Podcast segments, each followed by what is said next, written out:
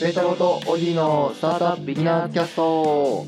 はい、私、パイロットボートのペータローです。工場のオギーでございますあの今日はスタートアップっぽい話題をはいしたいと思います。あの、ペータロービューティーテックが得意分野の1個なんですけど、え先週2つもでっかいニュースがあったので、紹介したいと思います美。容スタートアップ業界はい、美容系の。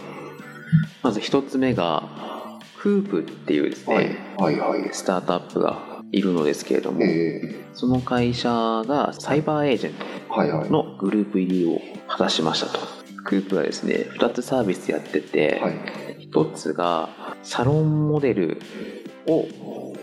探せるプラットフォームみたいなうんうんうんでクープですねあごのいですね男女がはいサロンモデルでいっぱい登録されててサロン美容室ですね美容室の人はその人たちをキャスティングできるとなるほどねこれみんな可愛いですよサロンモデルですサかロらンモデルはあなるほどねモデルを選んで依頼してメッセージでやり取りして査定に臨むっていうそうですねクープのサイトを見るとそうなんですよこれねクープのサイトにモデルがいっぱいございま して無理なるがいっぱいございま してで一つ一つクリックすると、はい自分の SNS とかに上げてる自負だったりとか、はい画像だったりとかっていうのが見れるんですよはい、まあ、紹介ページですよねはいはいで多分これ一昔前だと、はい、もう写真だけだったじゃないですか、はい自負があることでしかもちょっと長めの自負なんですよねはい15秒ぐらいの自はい負が見れるので、はいなんだろうな本当に親近感湧きますよねこんな子だいいなみたいな可愛いなみたいわな、かる。はもうさっきからね、我々は可愛い可愛いって、い、厄介ですよこれもう可愛いんでそうですね、はいずっと見てられますね。いや永遠と見てられますもんねでなんか変変態じゃないんですよあのいっぱいいるんでそうですね、モデルがあら可愛いって。可愛いっていうでそれがクープ。はいで、もう一個、クープマネジメントっていうのをええやっていて、はいでもこれは何ていうのライバーっはいて言えばいいですかね、最近17ライブとか、まあショールームとかもそうなのかな、ええあと LINE ライブとはかいで、あのー配信している方々がいらっしゃると思うんですけど、ええまあ、そういう人たちのマネジメント会社みたいななるほどねそっかそっか面白いですねはい。でもこっちは男性が多いらしいですね。すごい爽やかなイケメンたちがはい。リリースにはリリースのね記事には載ってますがそうですね。僕、こういう人たち会ったことないんですけど、どこにいるんですかね。クープにいるのか。 確かにでもあんまり合わないですよねはい。渋谷にいるはずじゃないですか本当に、これ生きてる人間なんですかね。まあでも若いんですよねで、そんなクープが、はいあのーサイバーエージェントグループ入りをしたと。まあ、グループ入りをしたっていう、その、ちょっとこのニュアンスが広すぎて、どういう入り方をしたのかわからないんですけど、はいサイバーエージェントってなんか子会社いっぱいありますよねいっぱいありますよ。面白いですよねなんか若くて社長がいっぱいいるっていうイメージですねそうですね。もうなんか聞いたことあるのは、なんかやっぱり年上の方がやった方が、社長がやった方がいいやつと、はい年下、年下っていうか若い方がやった方がいいええのがあるらしくて、はいはいやそれこそその、インスタグラムとか TikTok とか、はいそういう若い人たちが使うメディアみたいなところの社長はやっぱ若い人がやった方がよくって、なるほどなるほど例えばですけど、その金融業とか、はい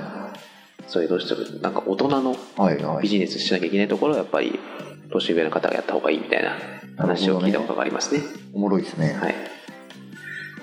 で2個目のニュースがメイキメイキーこれがですねメイキーというのが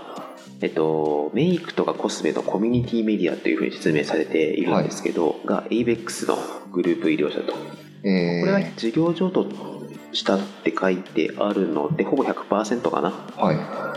まあ、いわゆる EXIT いなるほどなるほどしたっていうやつですねこれなんか単純なんか素朴な疑問なんですけど、はいこの100%いくジットというか買収になると、はいこのやってた人たちどうなるんですかもういなくなる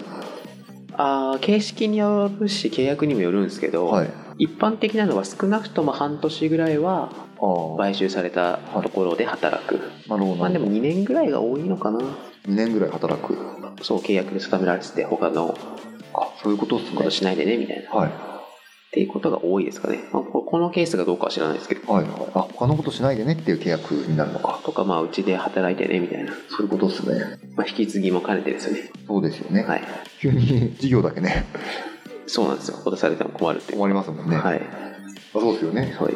でそういやこの2つの動き面白いなと思って、えサイバーエージェントと ABEX っていう、まあ、上場ベンチャーみたいなところがえはい美容系のスタートアップを買収しましたっていうところでなんかその両方ともエンタメっぽいんですよねそうですよねエンタメっぽい会社が美容系の YouTuber とかインスタグラマーとかインフルエンサーみたいなところ、はいインフルエンサーとかを持っているはいはい会社を買収したというところでちょっと事業ドメイン拡大しようとしてるのかなっていうなるほどなる意ほ図どを感じますよねなんか確かにねゼロからこうやってあの手探りな YouTuber の人とか探すのってめっちゃ手間かかりますもんねはいなるほどねゼロからやるくらいだったら自分たちであごめん自分ゼロからやるくらいだったら買収した方がいいっていうジャッジが働いたんだろうなっていう気がしますねおもろいですねなんかそう思うとあの決して儲けるためとかじゃないんですけどあの誰かを囲っとくみたいなのってすごく価値になりますよねそうですねデータじゃないですけどねメイキーっていうのはどういうサービスなんですか化粧の仕方とかが分かるハウツーメディアって言えばいいのかな方法なんか動画とかで化粧この化粧コスメこういう化粧できますとかはいはいしたら可愛いですとかそういうのを紹介してると思いますなるほどなるほど透明感デートメイクとかありますねですかねそんな感じだと思いますねああすごいこれ初めて僕サイト見たんですけど、はい強烈ですねこれ強烈あのビフォーアフターが画像に載ってておこのメイクをするとこんな感じに変わりますよっていういなるほど、やマジで人変わってるすごいこれもまた見てて楽しいやつですねまあ、そういうのがあると見ちゃうんでしょうねはいで結構最近このエンタメと美容系っていうのが近くなってますね他にも買収とはいかなくても提携したりとかっていうのをちょいちょい聞きますね、なるほどねなんだろうな誰でも本当にタレントになれる時代になってきましたねまさしくまあ、インフルエンサーだってマイクロインフルエンサーみたいなはいはい1000人から1万人ぐらいのフォロワうんうんうんーとかをどう活用するかみたいな話もちょっと盛り上がってきましたしなるほどね何万人もいるええインフルエンサーとかはいがこうしてああして、まあ、変な意味じゃなくてどうやったら売り上げを上げられるかみたいなええ話は盛り上がってきたのでまだまだ盛り上がるんじゃないですかねマイクロインフルエンサーなんて言葉今あるんですねありますねなるほどね定義上はあれですね、はいフォロワーが1000人から1万人ぐらいなので一応僕もマイクロインフルエンサーですね のぞみさん今1万人いやいやいや1000あ1000人とかだと思いますのぞみさんはじゃあスタートアップの美容系のマイクロインフルエンサーかもしれないかもしれないですね そんなあいいニッなチなマイクロインフルエンサーあるのかっていう気がするでマイクロインフルエンサーってそういう感じですよねきっとニッチなそうですそうですあのめめちゃくちゃみんなに知ら知ら知られているわけではないんだけど